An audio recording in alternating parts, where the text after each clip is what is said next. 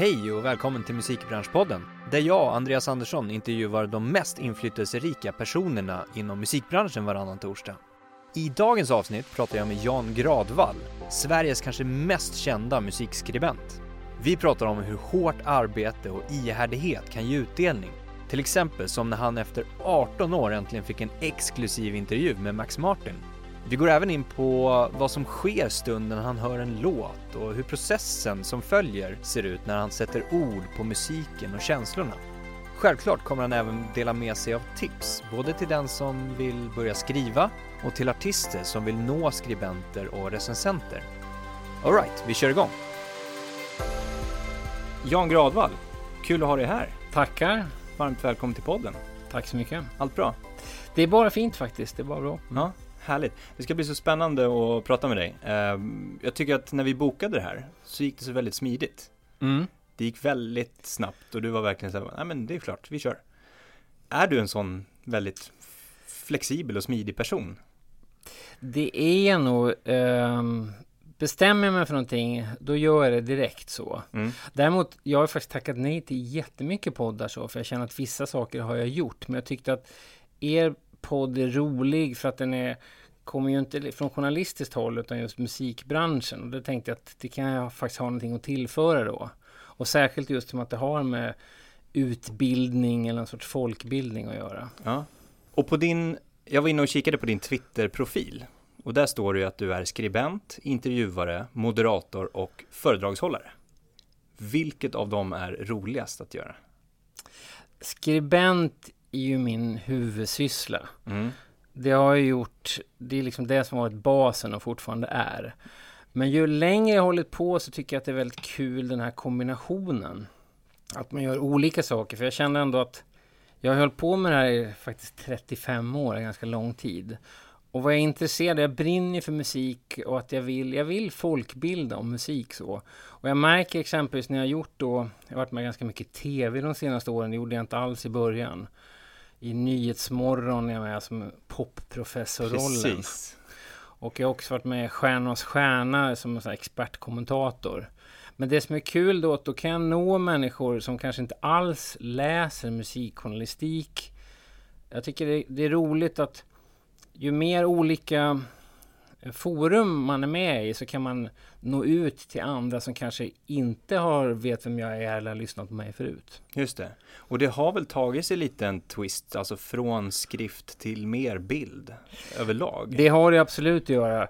Man ser ju, det kommer vi prata mer om hur hela branschen har förändrats. Parallellt med att musikbranschen totalt har förändrats har även mediebranschen totalt förändrats. Internet har ju förändrat allt. Mm.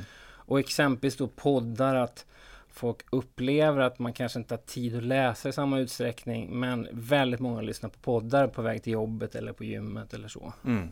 Och du har ju haft väldigt mycket intervjusamtal med personer. Allt från Max Martin till Zlatan som inte har någonting med egentligen eh, kultur, eller ja, kultur kan man väl säga. Det var väl en liten kulturinriktning och Volvo-samarbetet där. Eh, men när jag tänker liksom Jan Gradvall, då tänker jag att ja, men det är han som alltid intervjuar. Kommer Lady Gaga till Sverige, då är det han som intervjuar. Är det Rolling Stones, då är det han som är där. Eh, hur, hur liksom känns det att vara den frontfiguren av popkultur?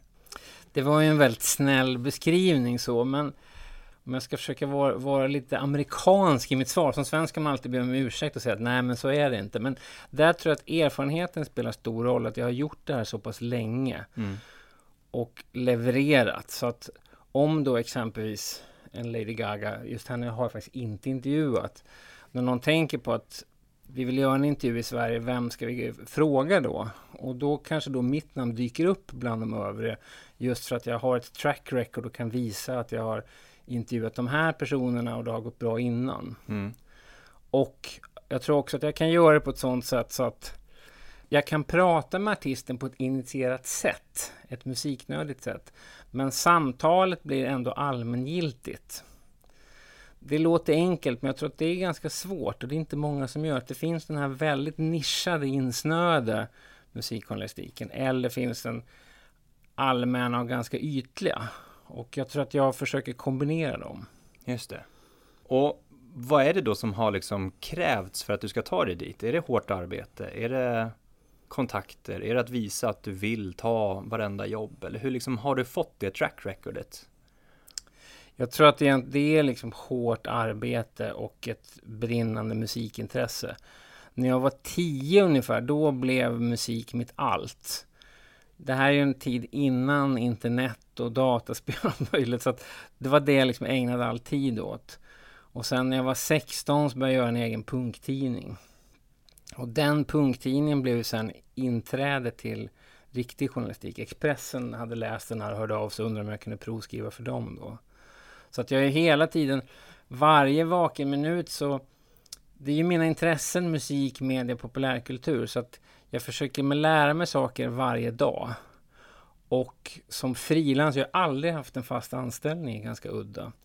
Så jag är väldigt medveten om att man är aldrig bättre än sitt senaste jobb.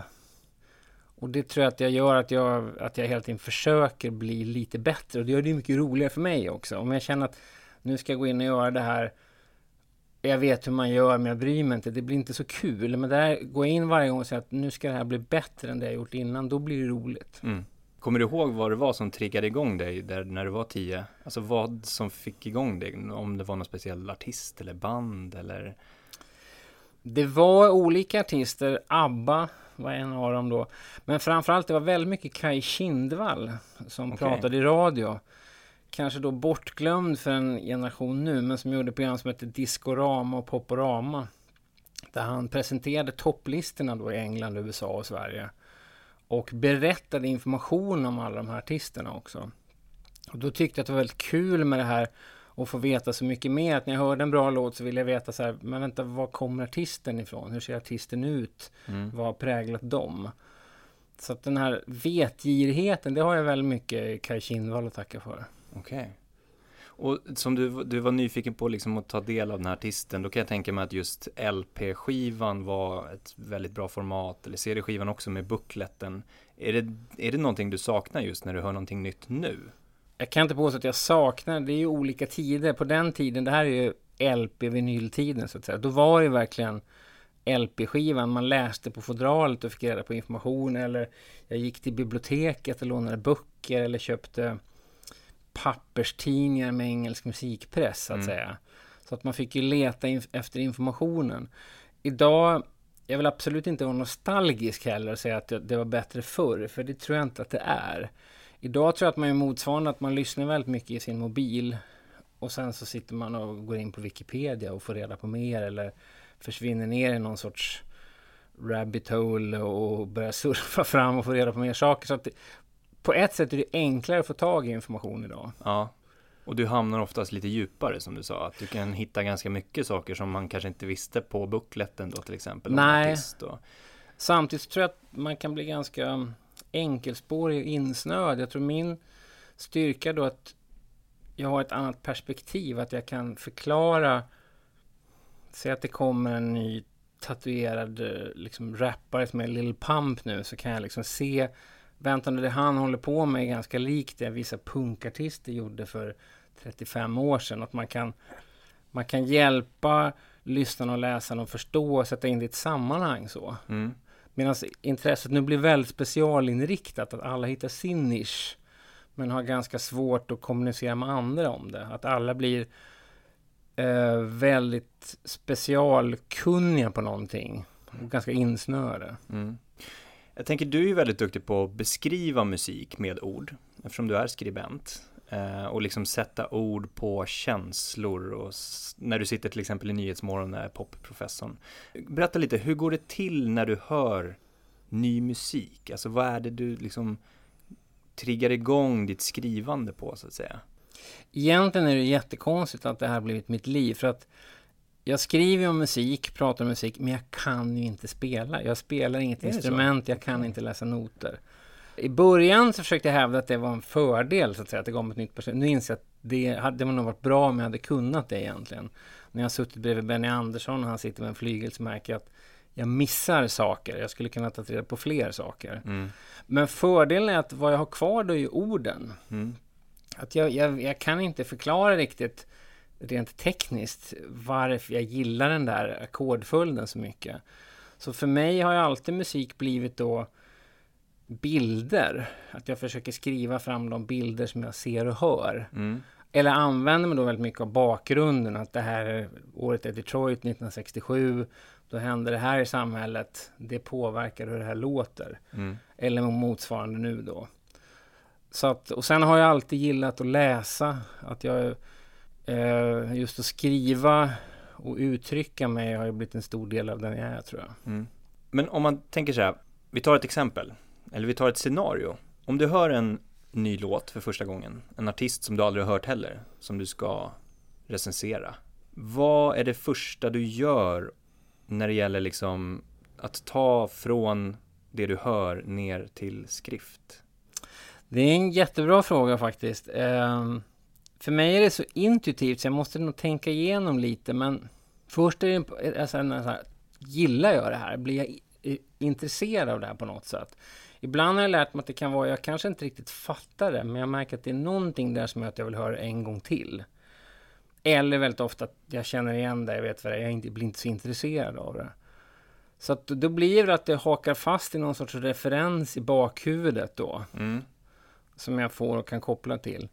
Samtidigt som eh, jag är väldigt viktigt att det, popmusik görs i nuet. Det handlar om nuet i första hand. En 19-årig musiklyssnare skiter ju i om man sitter och drar massa historik hela tiden också. Det gäller man ska kunna sin historia men man måste ändå, ändå fokusera på, på nuet. Mm. Så att jag kan nog inte riktigt förklara det, men det sätter igång en massa tankar i huvudet på mig direkt. Så. Mm. Och sen så vill jag då ta reda på mer och jag kanske vill förmedla vad jag känner till då läsaren att det här ska du ha koll på. Just det, och försöka måla upp de här bilderna mm, mm. också då för att överföra dem till lyssnaren. Ja. Eller den som läser mm, mm. recensionen då till exempel. Ja, det är ju otroligt spännande. Eh, känner du liksom att du kan ibland fastna i samma bana när du ska recensera eller skriva om någonting? Att du känner att så här, nej men vänta här nu, nu måste jag bryta mitt mönster här och komma med någonting nytt. Jo, det känner jag ofta. Det tror jag är en del av det här hela tiden utveckla sig själv. Mm. Sen har det ändrats väldigt mycket att när jag började skriva så fanns ju inte streaming till exempel. Så att när folk läste min text hade de inte hört låten. Så då handlar det om att kanske tipsa om vad är det här och beskriva det så man blir nyfiken på att lyssna. Nu kan ju folk när de läser i samma sekund bara gå in och lyssna på det på Spotify eller annan streamingtjänst. Mm. Och det tror jag gör att behovet av skrivmusikjournalistik har helt klart minskat. Och jag tror att ska man vara relevant så tror jag att det är mindre intressant att sitta på sin tron och tycka och dela ut plustecken och getingar så att säga. Men vad folk efterlyser är någon som kan hjälpa en att sortera så att säga. Det kommer läggs, läggs upp 7000 nya låtar om dagen i underkant.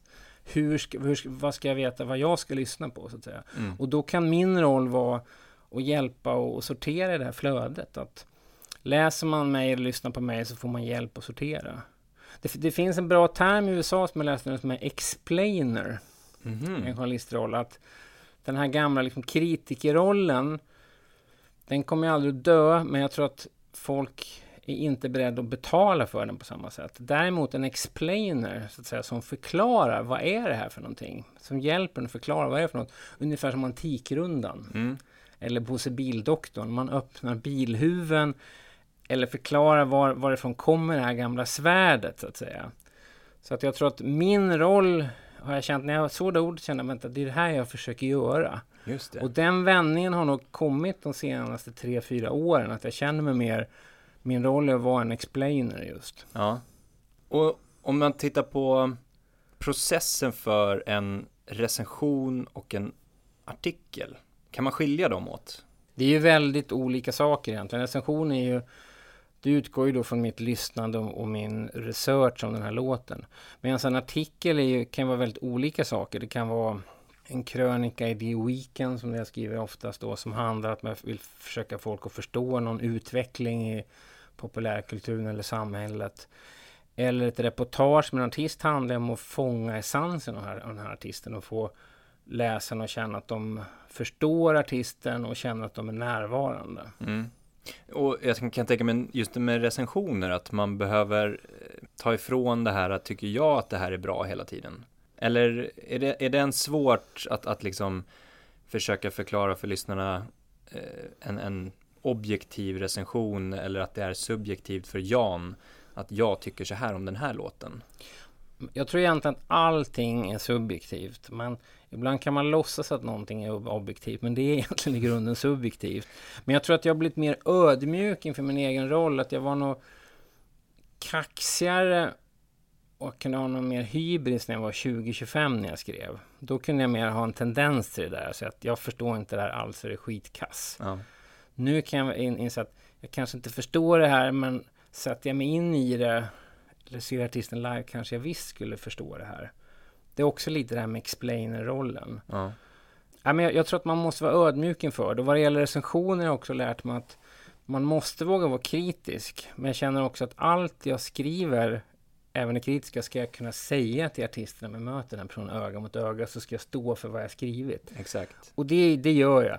Det gjorde jag nog inte som kaxig 22-åring när man verkligen kunde skriva så att säga att man nästan tyckte att det var underhållande att skriva en sågning. Mm. En sågning kan vara underhållande på ett annat sätt men jag skulle aldrig vara, gå till personangrepp till exempel. Att man kan vara raljerande och underhållande för läsarna men det är viktigt att man, att man står för det man skriver. Mm.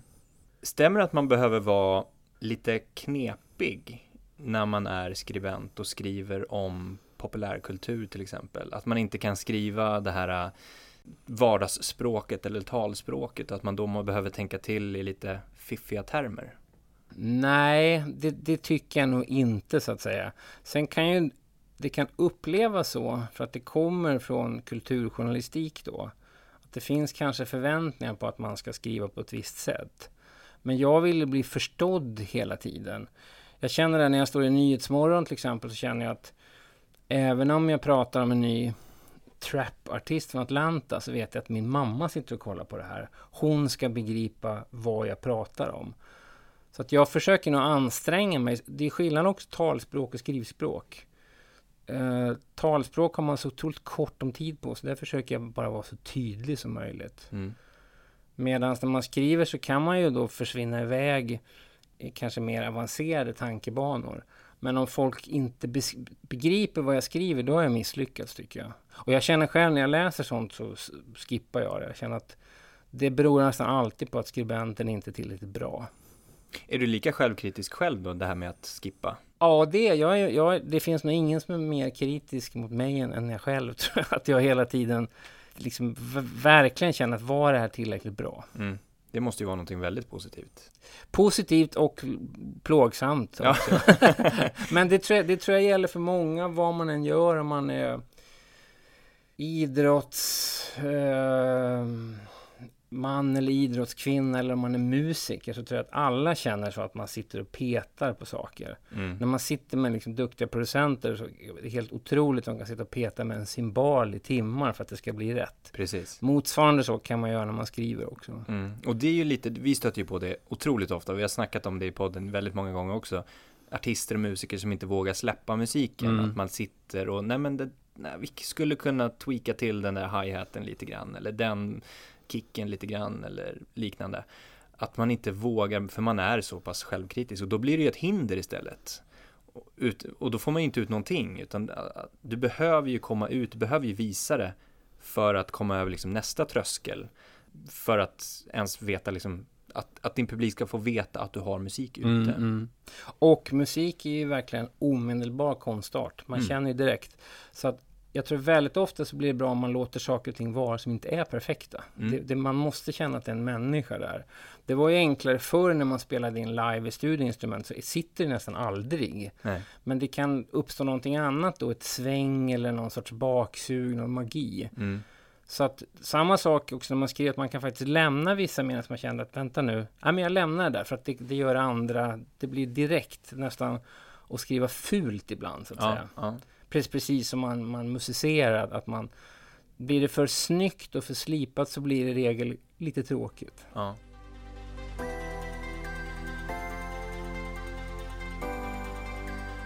Du har varit inne lite på det nu, hur du har utvecklats under din karriär och att du har blivit en mer, eh, vad kallar du för, explainer. Mm. Eh, men kan du berätta lite hur du har utvecklats som skribent när du började skriva den här äh, tidningen som tonåring till det du skriver idag. På ett sätt har jag förstås utvecklats eh, mycket. På ett sätt inte, skulle jag säga. För att jag märkte att de, de första intervjuer jag gjorde någonsin var två lokala punkband i Linköping. Då. Det ena hette Underbart nog Spy och det andra hette IQ 55. Jag, jag, jag, fick faktiskt ett fint pris från Publicistklubben för några år sedan och då nämnde jag just de här intervjuerna i det tacktalet. Och när jag träffade dem så träffade jag dem med en bandspelare och mitt mål var ju att undra så varför låter ni som ni gör egentligen? Mm. Och så gör jag ju fortfarande. Och, och, jag var väldigt påläst, jag hade sett de här massa gånger spela på fritidsgårdar. Så att de upplevde nog att de träffade någon som faktiskt, äntligen någon som förstår oss, mm. så att mm. säga. Och exakt likadant skulle jag säga när jag intervjuat liksom Max Martin till exempel. Så gör jag på samma sätt som när jag intervjuar Spy och IQ55. Så att jag tror att min metod har ändrats väldigt lite. Men däremot har jag blivit då hantverkssäkrare. Jag har ju slipat på mitt hantverk. Ja. Så att då kunde kanske en text sticka iväg åt något håll. Medan jag nu kan skrivandet så bra så jag kan kontrollera det bättre. Och effektivisera processen lite då också? Ja, jag, jag säger det går inte fortare direkt men jag tror att, det, att jag höjer min lägsta nivå. Just det. Har du kvar några sådana tidningar? Ja, ja visst, visst, ja. de finns kvar. Eh, de måste man ju nästan ja, men de, plocka de, fram då och då. I den här liksom punkvärlden, den här gör det själv eran då, do it yourself som kallas. De, de där finns verkligen bevarade. De dyker upp och det, du kan köpa på Ebay och sånt där. Ja, men häftigt. Mm. Vad är du mest stolt över i din karriär som du har åstadkommit? Ja, en av dem är absolut min, min första LP-skiva som jag köpte för egna pengar då var Abbas Waterloo. Som var 1974 och då var jag 11. Var, jag hade köpt singlar innan, men det var den första LP jag hade då med. Så att ABBA har ju en särställning. Och sen lyckades jag då, vad är det nu, fem år sedan, så var jag den första journalist som gjorde ett reportage där alla fyra gick med på att låta sig intervjuas i samma reportage på 25 år. Som jag gjorde i The Weekend. Framförallt Agneta Fältskog anses så omöjlig att få göra intervju med då. Men jag lyckades med det då. Eh, så just det där ABBA-reportaget. Dels var jag nöjd med hur det blev. Och det öppnade en massa dörrar. Men framförallt för att jag slöt en cirkel så att säga. Ja. Så det är det ena. Och sen det andra så måste jag nog säga att det är Max Martin. För jag tyckte, jag hade följt den här utvecklingen väldigt mycket med de här svenska låtskrivarna som jag plötsligt dök upp och gjorde saker. De skickade aldrig ut pressreleaser, det stod ju ingenting om dem. Utan man fick verkligen göra jobbet själv och ta reda på saker och sitta och googla fram och få reda på saker då. Så att jag hade frågat Max Martin då och då i 18 år om inte jag kunde få intervjua honom. Och vi pratade ibland, vi till och med träffades en gång Eh, vi satt och fikade i två timmar och han funderade på, ska jag göra en intervju eller inte? och sen kom han fram till att det gör jag inte. Och jag skrev ingenting då heller. Jag, jag, jag, liksom, jag respekterade hans nej. Ja. Men jag tror han kände att jag gjorde min hemläxa, så att säga. Och sen då så fick jag ju slutligen göra det. Och då var det tack vare Polarpriset då, att han fick Polarpriset, så fick jag göra den intervjun. Ja. Och det är nog få gånger man har känt sig så påläst som när man gjorde det. Och då gjorde jag egentligen dubbla intervjuer. Jag gjorde dels filmade intervjuer för Polarpriset och sen gjorde jag ett skrivet reportage för The Weekend. Där jag kunde fördjupa ännu mer. Så det var ju väldigt roligt. Snacka om ihärdig långsiktighet. 18 år. Ja. det, det. Lyssna på det, alla som mm. lyssnar på det här nu. Att det sker inte bara över en natt. Det är långsiktigt. Det är långsiktigt. Och var ja. ihärdig. Till slut så kommer det lyckas. Mm, mm fantastiskt. Jättehäftig berättelse just med ABBA-delen där också. Ja, och på något sätt så hängde det med tror jag lite med Max Martin också. Att, att uh, kollar man på svensk pophistoria så är det väldigt mycket ABBA mm. först och sen är det väldigt mycket Max Martin. Så att, vad, vad det gäller svensk pop så kan jag inte göra så mycket mer än jag har gjort dem. Nej, verkligen. För det blir nästa generation. Ja, men precis. Ja, ja. Och det får vi se om mm. det, vad det kan bli. Men eh, finns det någonting som du inte är lika stolt över? Som du känner att så här, ah, det där skulle jag nog kanske kunna ha skippat. Om jag gick tillbaka och läste om texter skulle jag absolut kunnat hitta det. Eh, framförallt i början när jag var 21 och blev vikarie på Expressen då. Det blev ju så att säga min journalistutbildning blev ju att jag var där. Och jag är jätteglad över det, jag lärde mig så otroligt mycket. Men då kan jag definitivt hitta texter som jag kanske då känner att ah, men det där kunde jag gjort bättre. Mm. Eller i recensionsväg som jag nämnde lite att jag kan hitta saker att vänta nu, det där skrev jag på ett orättvist sätt. Men, men annars har jag nog, jag säger inte att allt jag gjort har varit bra, men jag har ändå försökt göra det så bra jag kunnat vid den tidpunkten. Mm. Vad tycker du är det absolut svåraste att skriva om? Det svåraste att skriva om, vilket också är roligast, är ju att beskriva en scen eller fånga en känsla så. Jag tyckte jag gjorde ett reportage om Swedish House Mafia eh, som kulminerade när de gjorde de här tre Friends-spelningarna då. Det var också en liten sån här exempel på att lång och trogen tjänst kan resultera i någonting. Att de de kändes ju väldigt missförstådda av press och media. Det var aldrig någon som skrev något seriöst om dem.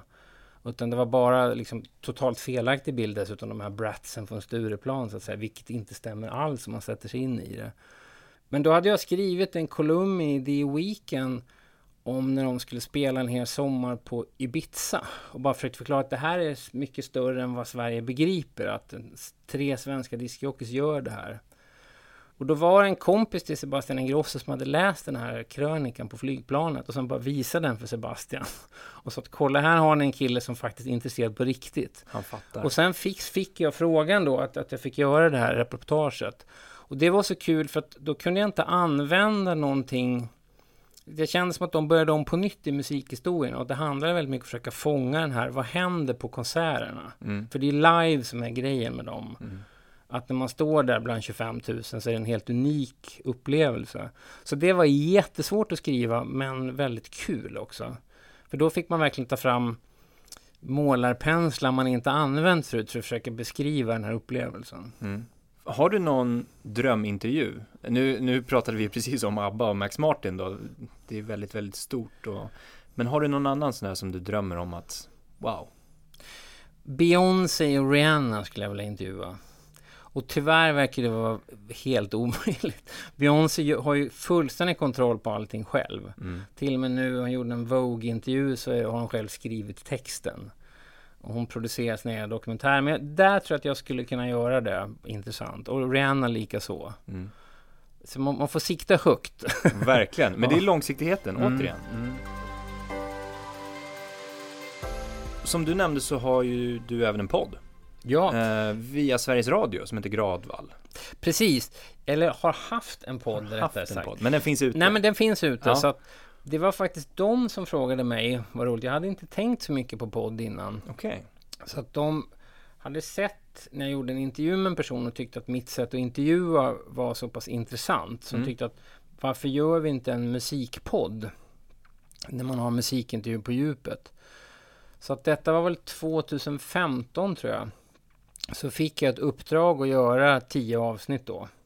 Som jag gjorde och som var jättekul för jag kände att jag kunde inte det här riktigt. Men så fick jag jobba med Lovisa Olsson som är liksom Sveriges poddexpert. Som, hon var producent. Hon hade jobbat med Värvet innan bland annat. Ah, okay. Så att hon lärde mig verkligen hur jag gör poddar. Och sen blev det där förlängt och förlängt och till slut så har jag faktiskt gjort 58 stycken som finns i Sveriges Radios arkiv då. All right. Och när gjorde du sista? Det sista gjorde jag i december 2017. Ja. Kan det bli en liten återupptäckt? Jag, nej, jag tror inte att det, det, är troligt att det blir för Sveriges Radio. Utan jag, nu är det de där 58 som heter Gradvall. Men sen har jag faktiskt nu i sommar har jag liksom gått och skissat i huvudet på eh, en annan typ av podd. Mm. Så vi får se vad som händer med den. Ja, ah, spännande. Mm. Det ska vi ha i åtanke. Mm. Um, och vad var liksom målet med de här poddarna? Var det att du var inne på det, gå på djupet. Ja, dels um, så faktiskt, ska jag helt ärlig kännas en befrielse. Man har intervjuat någon så är det klart. Det mm. skulle ju redigeras förvisso. Istället för att sen sätta sig och försöka skriva och beskriva det då. Och så tror jag att jag kunde använda min erfarenhet där att min största styrka som intervjuare är på ett sätt är det ju förstås att jag är insatt i personen. Men sen tror jag att det är faktiskt att hålla tyst ganska många i sådana här situationer pratar ju väldigt mycket själva. Och det är ofta det som är poängen, det är inget fel i det. Så att säga. Om man kollar på tv-program till exempel, om man tittar på Skavlan. Mm. Då handlar det först om att Skavlan, man vill se Skavlan prata med någon. Men man vill höra Skavlan lika mycket som den här personen. Och han är ju mästare på det, så inget ont om honom.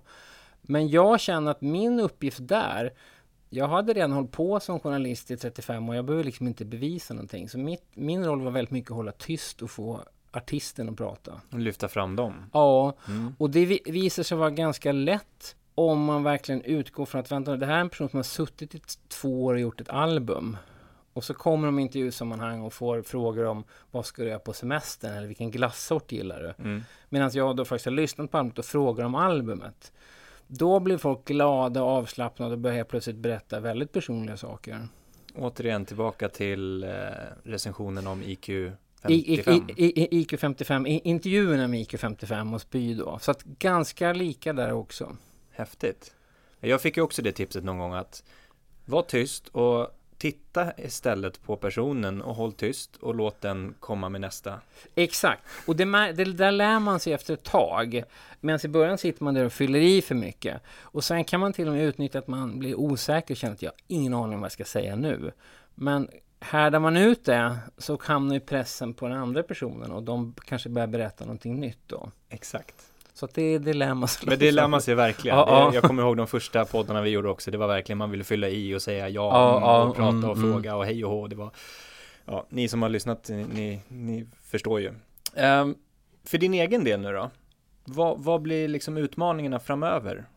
Det låter ju tråkigt att säga att jag ska fortsätta som jag gör, men det är lite så för att jag i första hand gör ju då Dagens Industris fredagsbilaga The Weekend som jag har gjort jättelänge nu. Och där har jag som fördel att jag har tre sidor varje vecka längst bak som jag får göra vad jag vill med. Så att jag har en, en krönika, ett antal skivrecensioner och olika notiser, nedslag då, film, tv och sånt.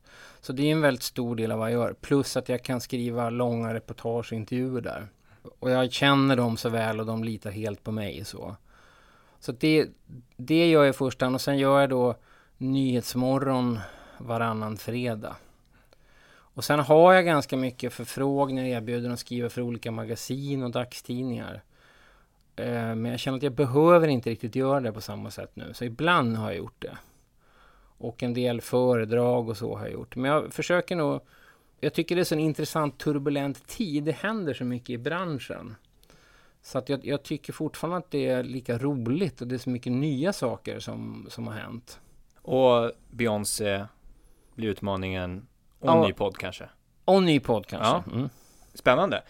Ska vi gå över lite på, bra övergång där. Mm, Du, mm. du kände som att du visste att vi skulle gå över till, till musikbranschen nu då. Men eh, om vi tittar på allt så här spännande som händer och så och frågar oss hur mår musikbranschen idag? Hur skulle du säga att den mår? Det är en ganska extrem period vi har gått igenom då. När då egentligen Sean Fanning med Napster slog sönder hela musikbranschen egentligen. Vilket är en sanslös historia. Jag tror inte folk har förstått vidden av den riktigt.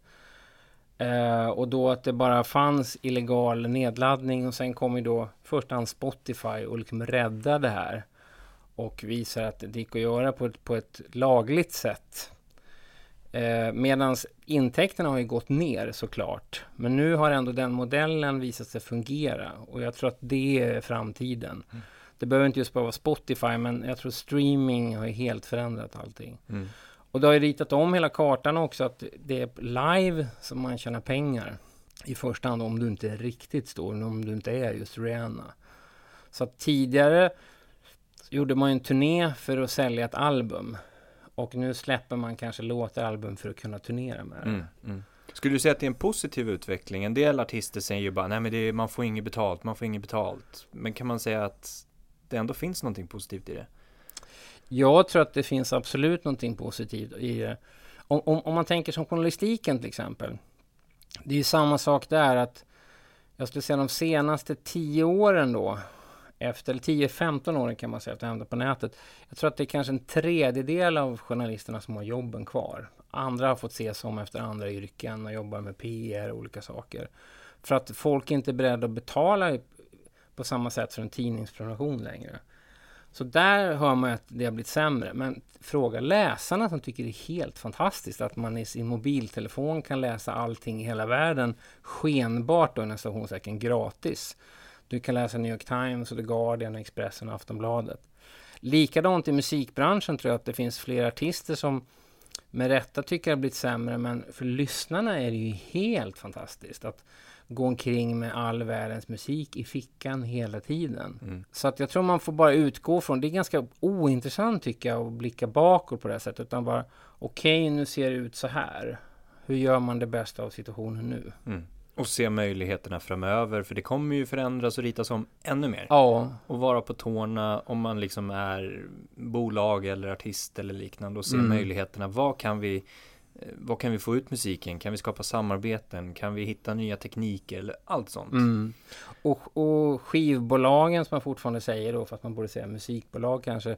Deras roll har ju också helt förändrats. För de var väldigt skickliga på var ju då och beställa CD-skivor i fabriker i Holland som sen fraktades som långtradare hit och se till att alla butikerna hade dem samma dag med en bra skyltning så att säga. Deras roll nu har ju gått tillbaka till talangutveckling, det som är A&R och så att säga hur hjälper vi artisten att bli bra och hur hjälper vi artisten att synas på en massa olika sätt då. Så att jag tror att alla artister behöver fortfarande hjälp Sen behöver det inte nödvändigtvis vara ett skivbolag. Det kan vara en väldigt duktig manager eller något annat. Men man behöver någon form av hjälp för att nå ut. Hur skulle du säga att själva musiken har förändrats? Jag tänker med tanke på alla digitala verktyg. Du kan mäta väldigt mycket och se liksom att du puttar ut en låt på Spotify. Dagen efter finns den överallt. Eh, du får massa, massa data. Har artister börjat anpassa musiken efter det som fungerar? Jag tror att, nu pratar man ju väldigt mycket om det, men egentligen tror jag att det alltid har varit så på olika sätt att även på 60-talet så gjorde man singlar som var väldigt anpassade för radion. Att det skulle låta bra i en transistorradio. Det var viktigt att det var ett bra intro som passade liksom radioprataren och prata på så att säga. Eller att man fångade uppmärksamheten direkt. Nu är det ju ännu mer så så att säga att folk i en spellista, som är det absolut viktigaste för att upptäcka ny musik, så klickar man vidare om man inte tycker att det är intressant efter 10-15 sekunder. Det tror jag kan påverka viss sorts musik, samtidigt som det alltid kommer finnas då ett Radiohead som helt skiter i det här och gör musik på, på sitt sätt. Mm. Sen är det intressant att man kan mäta på olika sätt. Det är ju väldigt nytt att du kan du, du, du, kan se exakt när, när plockar man bort den här låten, när skippar man det här och du kan se exakt hur det lyssnas på och sådär. Eh, sen är ju, vad gör man då med den informationen? Nu finns det ju flera affärsprojekt och idéer som hävdar att man med rätt algoritmer kan producera rätt sorts låtar också. Man läser ofta de här artiklarna om det här och sen märker man, men vad händer då? Är det någon som har lyckats? Och så är det bara, nej. Man, man kan liksom lära sig någonting av det men då är det redan för sent, då kommer nästa grej. Mm. Om man tittar på vad som är allra störst nu, som Post Malone till exempel, som är Sverige-aktuell då. Om man hade spelat hans musik för folk på skivbolagen mer än för två år sedan och sagt att det här kommer vara den mest populära musiken bland ungdomar om två år, hade alla bara skrattat åt den. Som är väldigt extrem, släpiga låtar, eh, det går väldigt långsamt, produktionen är väldigt hård och ruff. Eh, och så är det helt plötsligt den musiken som är så kallat då mainstream. Så att jag, jag, tror aldrig att man kan ersätta den här mänskliga örat. Men man, man, kan lära sig mycket om hur bygger man en bra spellista och sånt genom alla de här al algoritmerna och så. Och man kan se. Du, du kan ju se exakt att vänta nu, nu spelas min låt väldigt mycket i Finspång. Eh, på lördagskvällar i Finspång om jag då väljer var jag ska åka och spela någonstans så kanske jag ska välja Finspång istället för Alvesta. Exakt. Där har det hänt saker. Ja.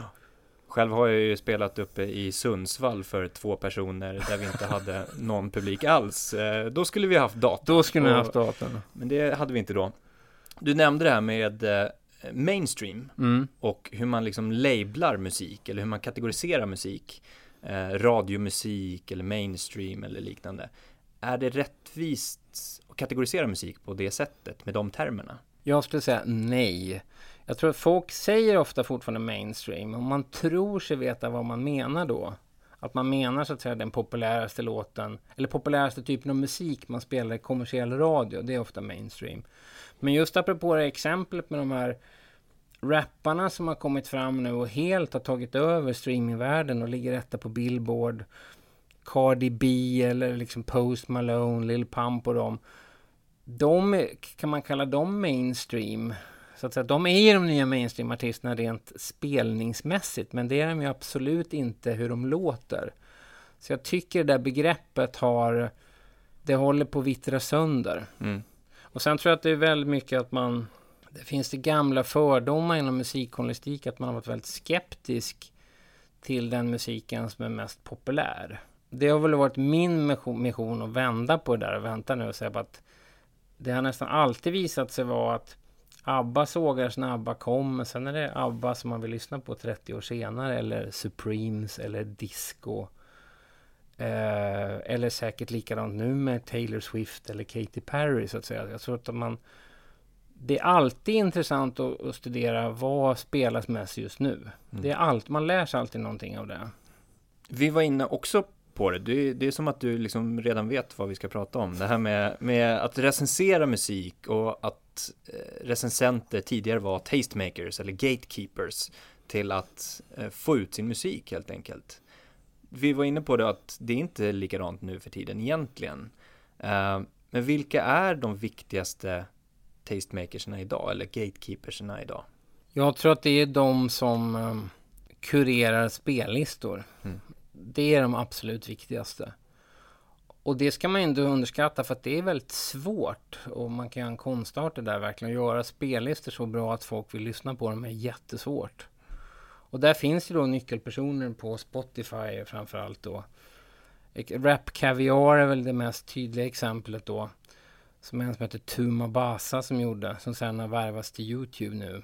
Men jag tror att vi kommer få se mer sådana. De har på något sätt tagit över rollen både som journalister som tipsar om nya saker och radiodiskjockeys som, som presenterar ny musik. Väldigt mycket spellistor. Precis. Men sen tror jag att journalister, eller behöver inte vara just journalister, men sådana som i min position då har fortfarande en funktion i bemärkelsen att folk vill ha hjälp. Hur ska jag hitta rätt i det här flödet? Mm. Explainer. Eh, ja, ja.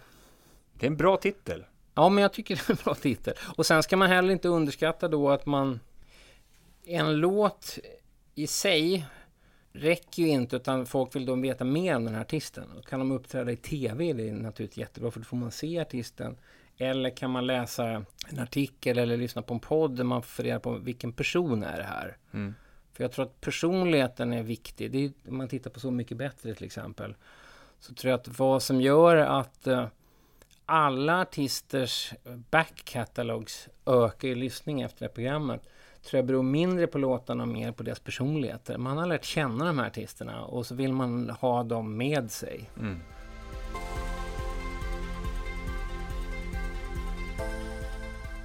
Jag tänkte vi ska gå in på lite tips och råd.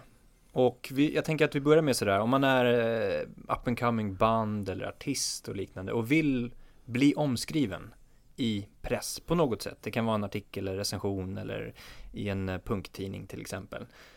Hur bör man gå tillväga? Hur når man de här recensenterna eller skribenterna?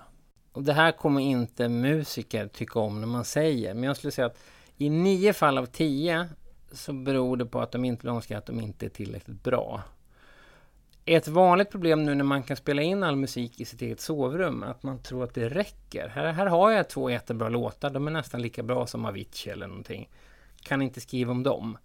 Men det räcker ju inte, utan du, du, måste ha någonting mer. Du måste ha någonting mer att presentera. Vem är du som person? Hur ser du ut? Vad står du för, så att säga? Så att jag skulle säga till 9 av 10, gör din hemläxa lite bättre först. Sen om man är ett band så jag tror jag att live kommer man inte ifrån. Bara ta alla spelningar som finns.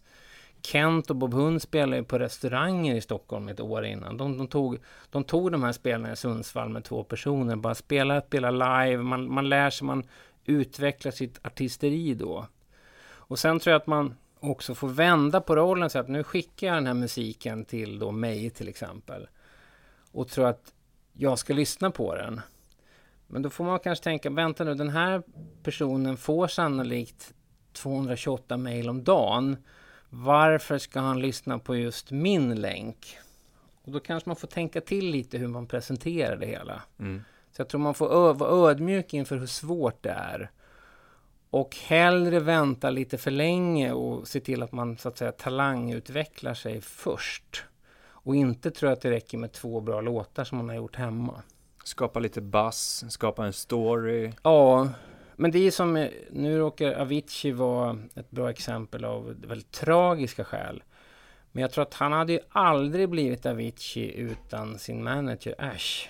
Det är han som liksom hjälpte sätta en kontext till det. Och det finns massor sådana exempel hela tiden. Beatles till exempel. Jag håller på att läsa en sån här tegelstensbiografi om Beatles, ännu en bok. Men det är intressant att om inte de hade träffat sin manager då, Brian Epstein i rätt tid, så var de på väg att, att splittras. För att de tyckte att de redan hade gjort allt. Ja. Och gjort allt var att de hade spelat i hela Liverpool. Mm.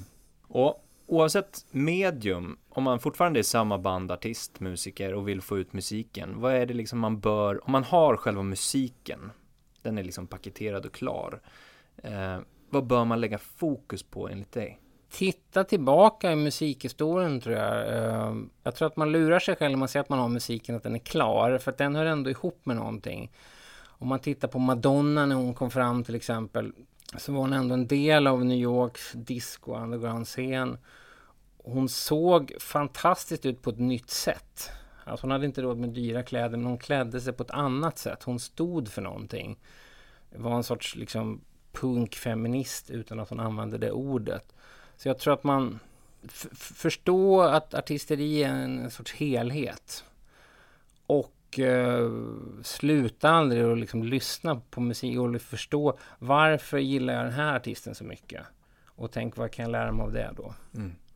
Om man istället är en person som är intresserad av att skriva musik eller recensera musik eller eh, intervjua personer, precis som du. Vad är tipsen att gå tillväga där om man börjar från helt scratch? Där kan man också svara på två sätt. Man kan svara att det är otroligt svårt så att säga, på. Men på ett sätt tror jag att det är ganska lätt. För jag tror att det finns ett sug. Man längtar efter den här unga personen. Säg den här liksom 19-åriga tjejen man aldrig hört talas om som visar sig ha mycket, mycket bättre koll än, än gamla musikjournalister som jag. Man längtar efter en generationsväxling. Och jag tror att den kommer komma när det kommer nya skribenter eller explainers som utnyttjar att de kan den här musikscenen mycket, mycket bättre än alla andra och kan förklara den på ett begripligt sätt. Så, så gjorde jag när jag började när jag gjorde min punkttidning när jag var 16. Då kände jag att jag lyssnade på musik som jag kunde bättre än vad de äldre musikjournalisterna i tidningarna kunde. Så att jag använde det. Jag kan den här scenen bättre än vad ni kan. Och, och, det tror jag finns nu.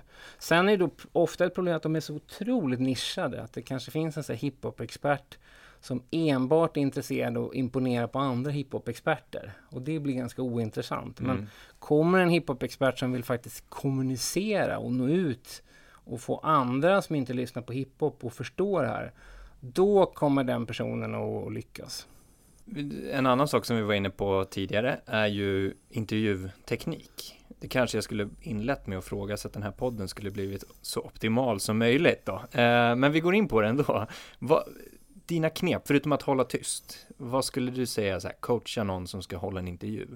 Eh, jag lärde mig jättemycket att eh, när Christian Lok gjorde Senkväll med, med Lok så var, blev jag inkopplad som en slags intervjucoach mm -hmm. med, med, med Christian. Det var Christian som gjorde det tunga jobbet och liksom göra alla intervjuerna. Men där märkte man då att om man tittade på exempelvis då Bruce Springsteen eller Whitney Houston, det var ganska osannolika gäster några år ja. där ett tag. Då förstår man att de åker på en turné nu. Att de gör Belgien, Holland, Sverige så att säga. Och så möter de en så att säga, tv-programledare som börjar med att fråga hur känns det att vara superstjärna eller hur mår dina barn? Risken att de snedtänder då är ganska hög eller att, det vill säga att de visar ingenting. Däremot öppnar man med en fråga som är verkligen bygger på att jag har lyssnat på din musik och vad menar du egentligen med den här textraden? Du kanske inte ens använder den frågan, då öppnar sig personen helt plötsligt. Att man, de säger, äntligen har jag träffat en person som är intresserad på riktigt. Sen kan du kanske få de där andra frågorna som du måste ha då. Mm. Men jag tror att ofta har man ganska kort om tid. Särskilt om man gör intervjuar superstjärnor så är det ofta 30 minuter på ett hotellrum så att säga. Eller någonting. Och då gäller det ganska snabbt då att bara få den här personen att förstå att jag har koll. Inte genom att sitta och lägga ut texten själv, men bara någon sorts, en fråga som man tänker efter lite, att det här kanske den här personen inte har fått höra förut. Mm. Gjorde jag några rätt i den här intervjun? Du har gjort väldigt många rätt. Nej, men just fråga det man tycker är intressant. Ja. Jag, jag, jag gjorde en intervju med David Bowie en gång som jag är stolt över då för en tidning som heter Pop. Och då fick vi faktiskt access till honom i en skivstudio i New York när han höll på med ett nytt album. Väldigt ovanligt. Och då kände jag så här, nu har jag fått en timme med David Bowie. Ska jag då sitta och dra alla mina nördfrågor? Och hur var det egentligen att spela in Ziggy Stardust eller Young American? Så tänkte jag, nej, han är aktiv artist, han håller på med det just nu. Jag frågar om det nya projektet. Och det visade sig vara nyckeln, så att säga. Det ville ja. han verkligen prata om. Och sen satt jag där i nästan två timmar och han berättade massor med saker. Men jag tror att har varit respektfull för att det artisten har gjort senast eller det personen gör, det är ändå det som man vill prata om. Mm. Bra tips. Nu ska vi avsluta också med två frågor. Du ska få en fråga och sen ska du få ställa en fråga. Mm. Eh, föregående gäst, Andreas Lifgarden, som varit med och grundat Soundtrack Your Brand, eh, det att det har ju funnits väldigt mycket stora stadiumband, om man kallar dem för det, Beatles och Rolling Stones. Och de börjar komma upp i åren, eh, 60 plus eller 65 plus, 70 plus, kanske till och med några. Och de kommer avsluta sina karriärer. Kommer det finnas stadiumband av den digniteten framöver? Jag tror att det kommer finnas stadiumartister av den digniteten. Däremot inte nödvändigtvis stadiumband. Där är väl då Coldplay det yngsta Exakt. exemplet på så att säga ett band med traditionell rockbandsättning som säljer ut fortfarande. Sen märker man att de här kolosserna, de har nog fortfarande sin tid kvar. Man vill fortfarande se ACDC, Guns N' Roses och så vidare. Men återväxten där är ju klenare. Mm. Men om man tittar på eh, en artist som sålde ut Ullevi två kvällar i sommar, Ed Sheeran. För två år sedan var det nog ingen som trodde att en liksom rödhårig kille med akustisk gitarr som står ensam på scenen skulle kunna sälja ut stadiums. Så jag tror att det kommer dyka upp stadiumartister. Men det där är jätteintressant för där tycker jag har skett ett skifte att de artister som säljer flest biljetter live är inte längre de artister som ligger i topp på topplistorna. Det har blivit två olika saker. De som tjänar mest pengar är Metallica och U2. De har inte gjort en låt på 20 år som har spelats på radio, men de har sin publik. Mm. Man, vill, man vill betala för att se dem. Eh, Medan de här nya artisterna som kanske då streamas mest, de kan inte spela på stadion. De får nöja sig med mindre platser då. Och så var det ju inte förr. Då var det liksom att Madonna sålde flest skivor. Madonna är den största ja, turnéartisten. Exakt. Men det har ändrats de senaste fem åren skulle jag säga. Ja. Så vi, det kommer komma i alla fall, men mer artistbaserat. Typ ja, eller precis. Och sen, man ska alltid passa sig för, nu skulle man kunna säga att rockbandseran är död. Men jag kommer ihåg ett Alexander Bard citat. Han har ju varit ganska duktig på att följa musiktrender. Men han sa i slutet på 80-talet sa han att rockbanden är döda och elgitarren är slut som instrument ungefär. Och sen kom Nirvanas Smells Like Teen Spirit sex månader senare. Så att det kan mycket väl komma. Förmodligen är det så att det går i, i cykler. Ja. Härligt. Och sen så ska vi avsluta med en fråga som du ska få ställa till nästa gäst. Mm. Eh, vem tror du kommer vara den största artisten i världen om fem år? Alright, spännande. Du spinner vidare lite grann på uh, artisteriet där. Jan Gradvall, jättetack för en spännande intervju, spännande samtal. Det är jag som ska tacka, det var jättekul. Kul! Lycka till med kommande projekt. Tack så mycket.